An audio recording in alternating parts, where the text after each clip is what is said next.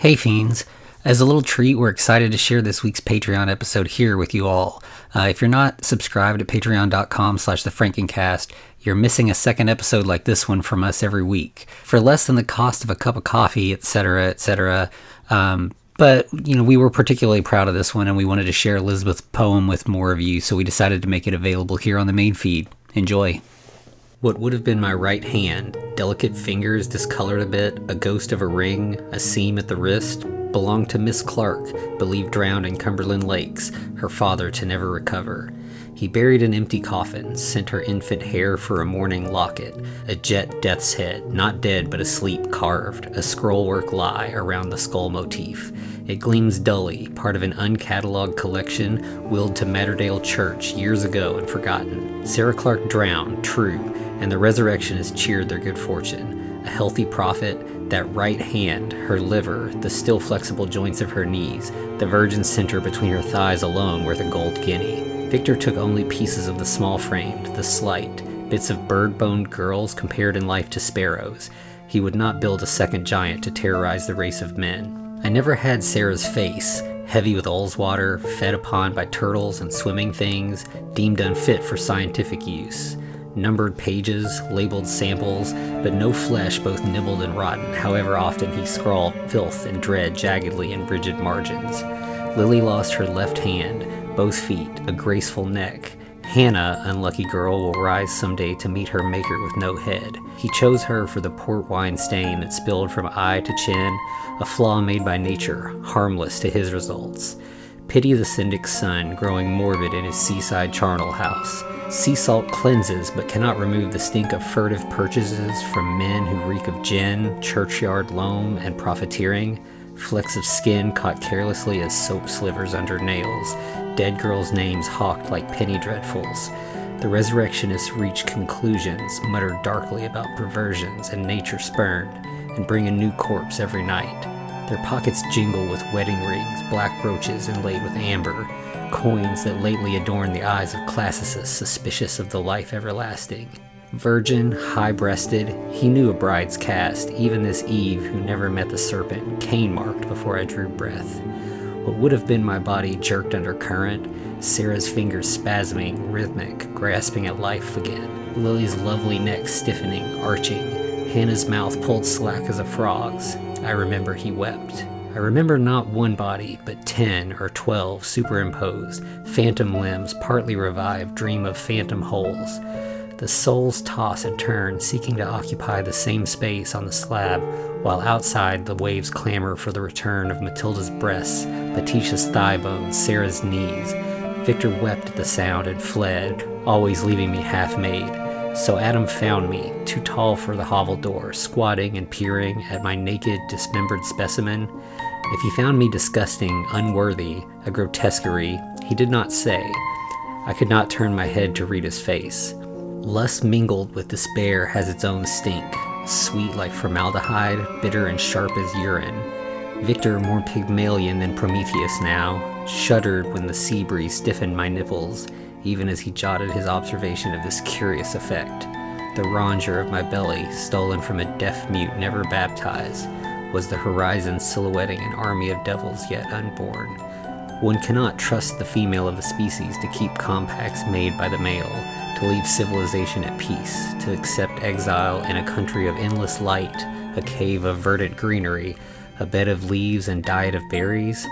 I would have been happy with an Eden carved out in another land, too remote to further trouble Victor's dreams. I think I would have been happy. The stone beach ran with congealed blood, infused with salt water, the screams indistinguishable, pack howls hurled at the moon. I had no voice to cry out, even before he dashed poor Hannah's head, ripped from Lily's neck, against a rock until it ceased to breathe. Sarah's nails clung to algae, found no purchase, sank. The other hand crushed under Victor's boot like a scuttling crab as it scrabbled to flee. What safety it sought, no one can know. The same coins that bought our body purchased driftwood, lamp oil, and inattention. The promontory blazed bright, then stank of spoiled pork for weeks. A child brought its mother a shell the next season, a curiously polished, smooth thing plucked from Thurso Harbor. Thus, the smallest toe of our left foot gathers dust still among a collection of beads and stones in a china bowl kept in a curio handed down from great grandmother. This is the interchange of kindness, the wages of commerce with monsters, a shiny bone, blackened meat, nothing left to rise again. Hello, and welcome once again to the Frankencast. I'm the mad scientist Anthony Bowman. My pronouns are he, him, and I'm joined as always by. The bits of bird bone girls. That is Eric Velasquez. My pronouns are also he, him. Sorry, I, I just wanted to use part of the poem. yeah, I mean it's it's so good. Like every line of this is just so good. Like, um, so yeah, this week we're talking about the poem "Anything So Utterly, Destroyed." Uh, by Elizabeth R. McClellan, who actually reached out to us on Twitter um, several months back. I was in a conversation with somebody about how there needs to be more Frankenstein movies directed by women. Um, and she replied and was like, "Hey, if any women directors want to try to make a movie of my poem, it's out there." That's cool. And when I read it, I was like, "Hell yes, somebody needs to make a movie of this because it's so good." Right? All right. So, yeah, definitely, Elizabeth, thank you for uh, showing the interest in us and actually sharing your poem with us. This is Yeah, from yeah. October of uh, 2010.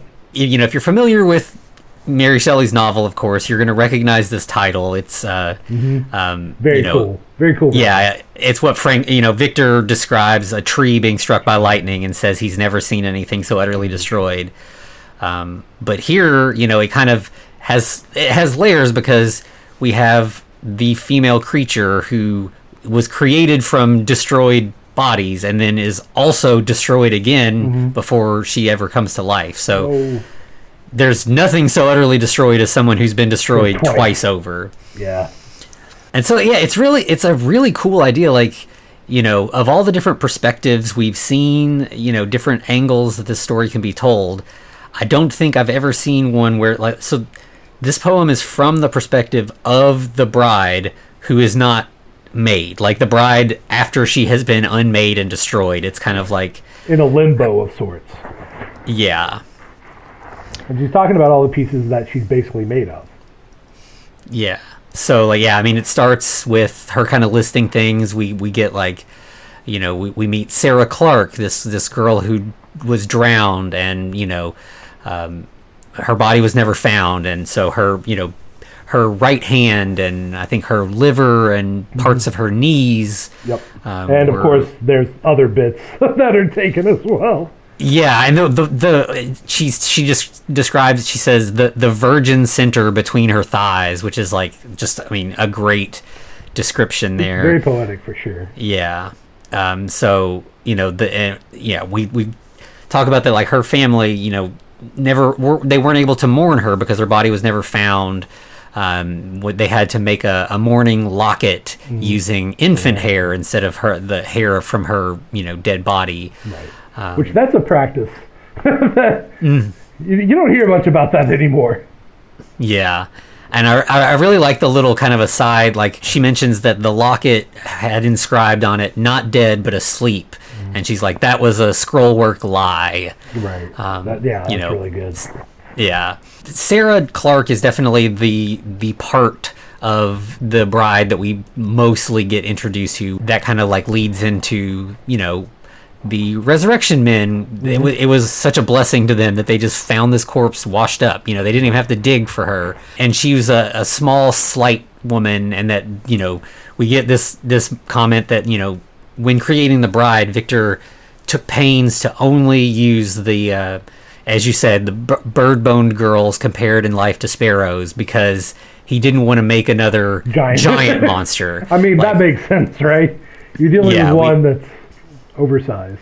yeah, we don't want something else that can is just going to be a killing machine. But we do find out that the bride does not have Sarah's face because that was fed upon by uh, aquatic creatures, and you know, so it wasn't useful.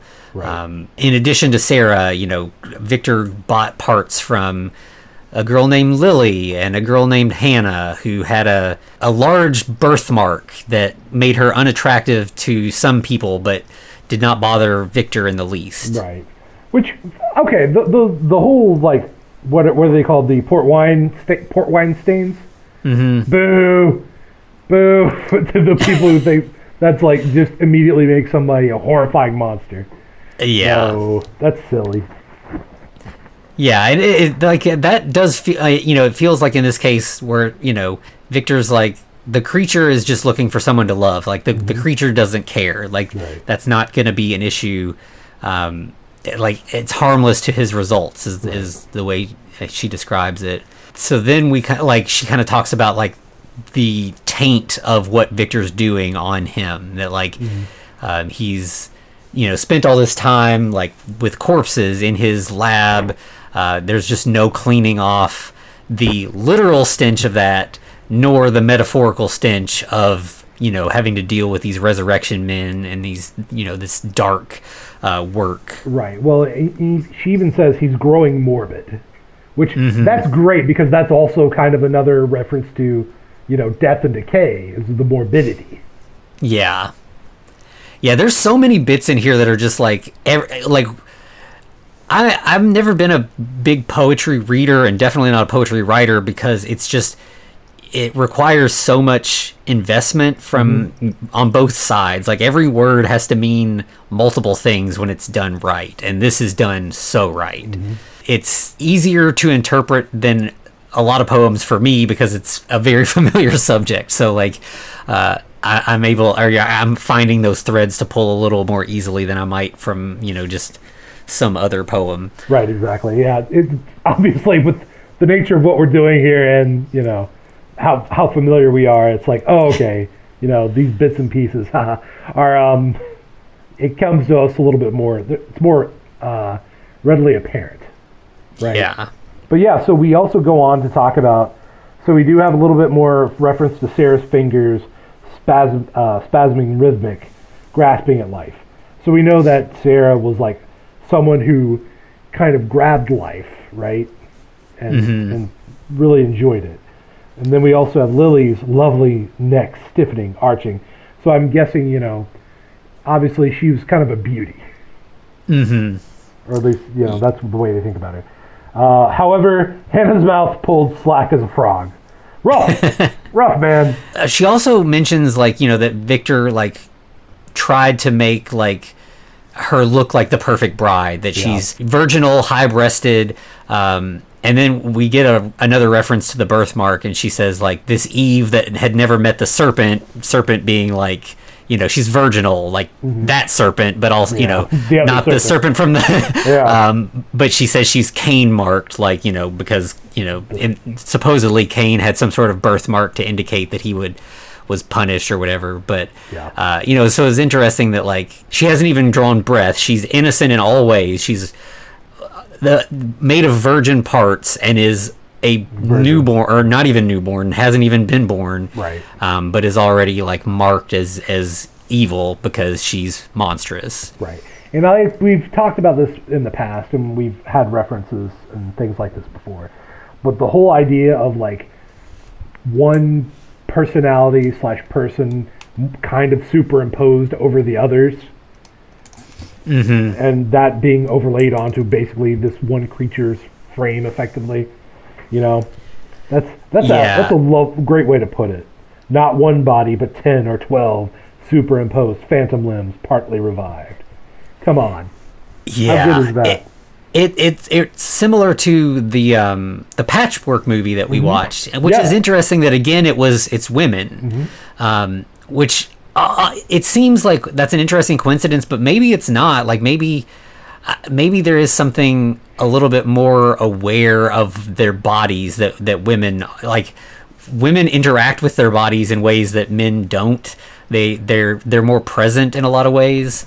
Um, so maybe that's the reason that, that this comes up specifically when we end up talking about female creatures. Yeah, I think you just blew my mind because I'm looking back and like, okay, so hear me out.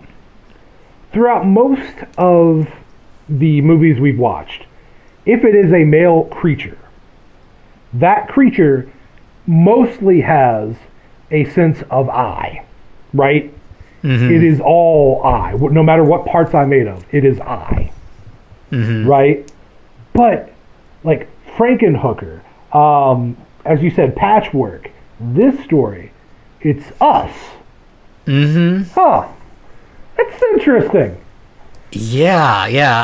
I, it makes me want to like keep looking for female creature stories to see if this is a, a common thread. Yeah, because I off the top of my head, I can't think of a single like male creature that's like us.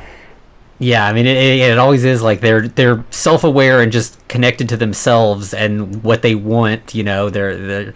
Um, but yeah, Right. every time it's the, the the the female creature is aware of their other parts and like what that means that like they were made from others and um, yeah, it's a it's an interesting awareness.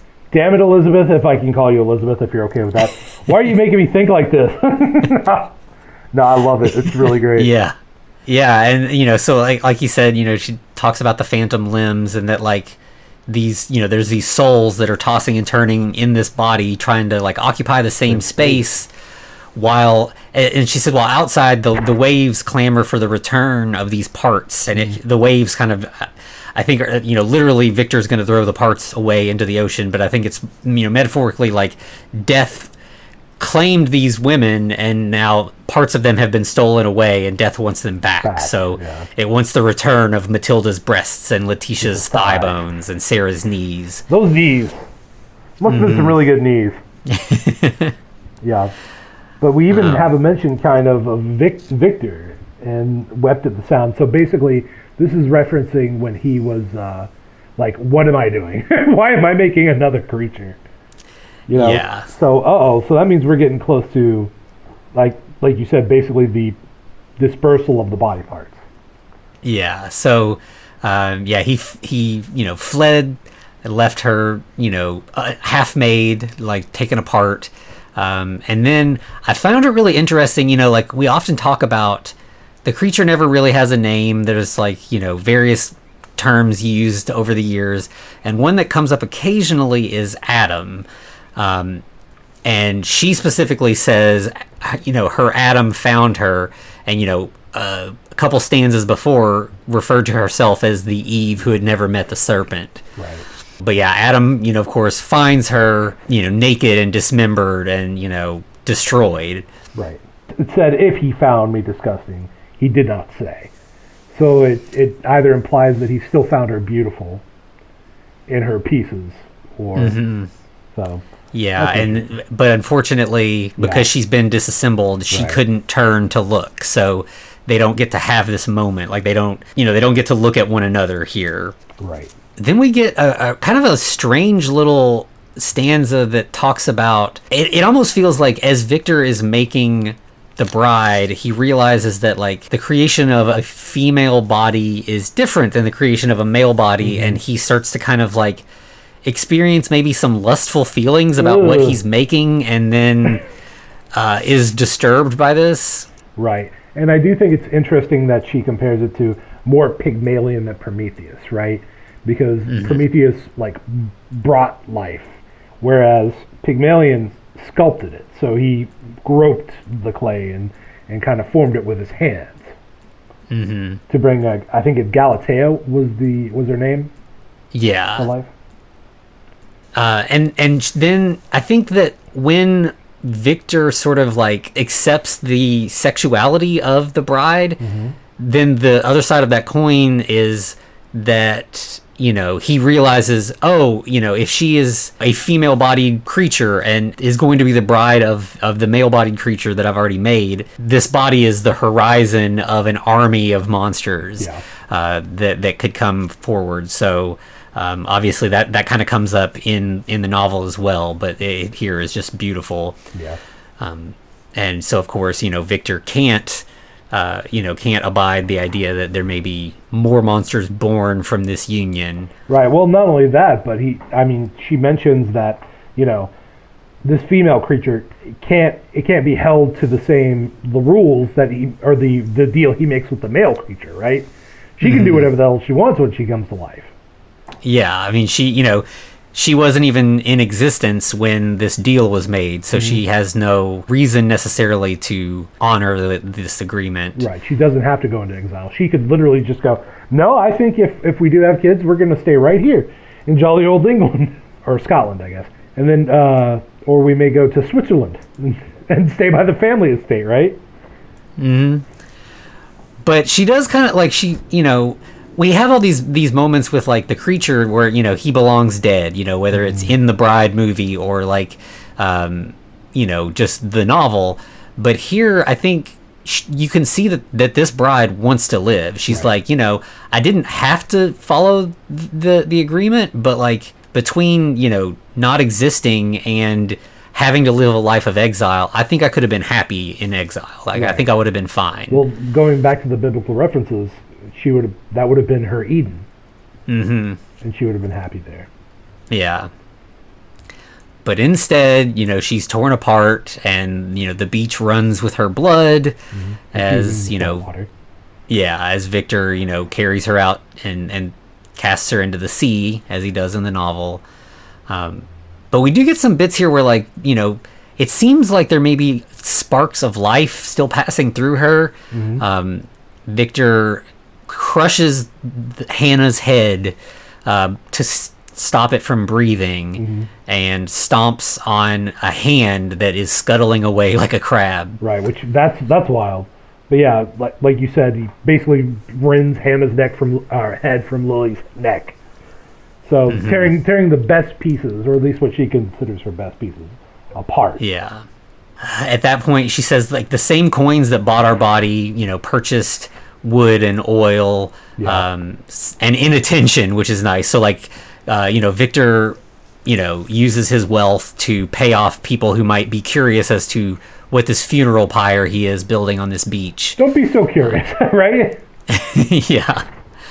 Uh, and you know, so instead of the cliff, you know, blazed bright with her pyre, and, And then stank of of spoiled spoiled pork for weeks, which is just a, I mean, just a gruesome, you know, visceral image. Um, but then the so like the, I think you know that that's sort of the lingering smell is sort of like a ghostly remnant of what could have been. You know, it's it's an unpleasant smell, but it shows that she kind of lives on past this. But then the the final like two stanzas really show her living on in small ways um, because years later uh, a child finds a little shell on the beach a smooth polished unidentifiable little item that he gives to his mother and generations later it's still collecting dust in a in a bowl passed down from mother to daughter uh, just full of beads and stones and buttons you know just we all have one of those little jars of just odd little curios that um, and so Right. Of course, and it there's always turns the that- macabre ones, right? but yeah, and she says this is her, the smallest toe of her left foot, uh, living on, you know, in this. oh no, it's not her left foot; it's our left foot. right, of course. But yeah, I thought that you know that's it's a really nice sort of way. You know, it's like she's sort of anonymous and forgotten, but at the same time, she's living on. You know, like Victor completely, uh, you know, obliterated her. She's you know utterly destroyed, as we talked about. But like, there's still that part that's there. Um, it's kind of you know like in, the novel ends with Victor's you know with the monster, the the the male creation, drifting away, sort of into like iconic status. You know, like he's he's disappearing, but he's never gone. You know, he's become this this cultural Legend. juggernaut. Right. Um, so like you know, Mary says he drifts off into darkness and distance, but he doesn't really. Like he Yeah, he rides off into the legend. Yes, exactly. Whereas the bride literally has kind of faded away into darkness and distance.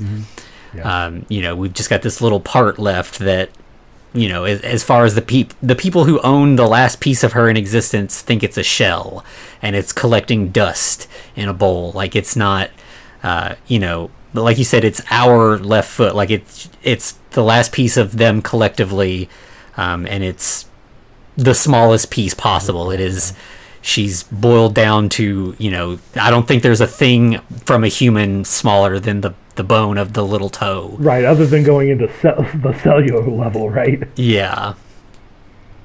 So it's it's a it's a deeply melancholy ending, but there's something where it's like the consciousness is still there telling the story, and so there's there's something a little beautiful about that as well. Yeah, it's a really good. Yeah, it's a really good poem. Just, I, I, yeah I, this is I, I don't know that I would have found this otherwise. Right. So I was really glad that Elizabeth uh, kind of just brought it to our attention because it's absolutely a beautiful piece of work. It is. Like, yeah, I mean, and to encapsulate like so much of a story, right? And Mm-hmm. I mean, not a super small amount, but it's it's a, a, a few lines, right? It's not. What would what would you say? Probably a page, maybe half a page. Yeah, I mean, you know, with like the stanza breaks and stuff, it would it would maybe take two pages up, uh, you know. But like if you just wrote it out as sentences, yeah, it, it maybe would fill a page. Right. But it's just so Conveys rich. the whole story, right? Exactly. Mm-hmm. At least from one character's point of view.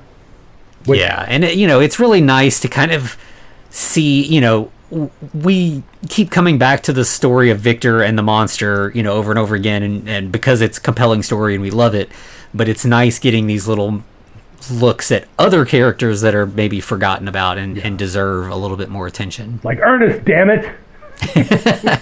Sorry. If, if somebody can direct us to to some earnest stuff, we would definitely talk about There Ernest. is no way that anything exists about that guy. but no, I mean, yeah, it's it's like the the the whole swath of destruction that these two individuals left. You know, mm-hmm. being Victor and his monster, his cre- creature, and like everyone who suffered in the background, basically. And Yeah. yeah, of course, who, who would even think to think of the bride, even though she was composed of other, you know, people. Yeah, since she, you know, never really comes to life, it's just kind of you, you just never think of her as being a her. Like you just think of her, uh, you know, you just think like that was an experiment that Victor stopped, you know, didn't proceed with. It never became anything more than an it. But you read this and this is yeah, I mean it's a you know, beautiful story about a woman who wanted to exist and and didn't get the chance. Right, and the thing that makes it even sadder is it seems like if she had, she would have been happy to calm the, the creature down. And she would have mm-hmm. maybe been a positive influence on both of their lives. But- yeah, like this this version of the bride's very different than the one from the James Whale movie, who like you know recoiled in horror and was kind of animalistic. This is a very like thoughtful, open-hearted individual that like yeah could have could have made everything better. Like the ending of the novel would have been very different had Right.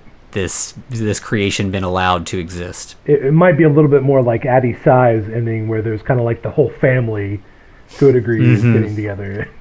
Yeah, absolutely. Yeah. Yeah, this definitely has a similar heart to Unwieldy Creatures. Like it's um, it's a love for these um, forgotten characters, and and you know, it, it's a gift to a beloved character, and let to let it to let the character sort of breathe in a new way. Right. Yeah. Good stuff. Elizabeth, thank you for bringing uh, our attention to this. And if anyone else has any more uh, Frankenstein related media, we'd be more than happy to, to hear about it.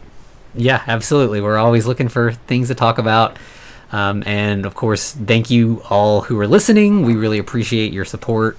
Uh, it means the world to us that we can get to do things like this, to sit down and, you know, be introduced to this, you know, piece of art and, and get to talk about it. And yeah, I mean, it's it's a dream come true. And, and we appreciate your all support to allow us to keep doing it. Yeah, it's definitely it's an enriching experience. So it's, Absolutely. it's amazing. Yep, thank you all. Um, do we have anything else, Anthony? I think that's it. All right. Well, in that case, we continue.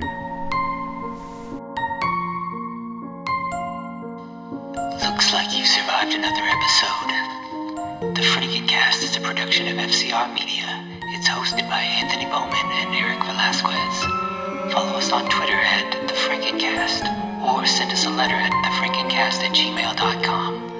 Our cover art is by Amanda Keller. You can find her at Keller Illustrations on Instagram. Our theme music is by Vivek Abhishek. Thanks for listening.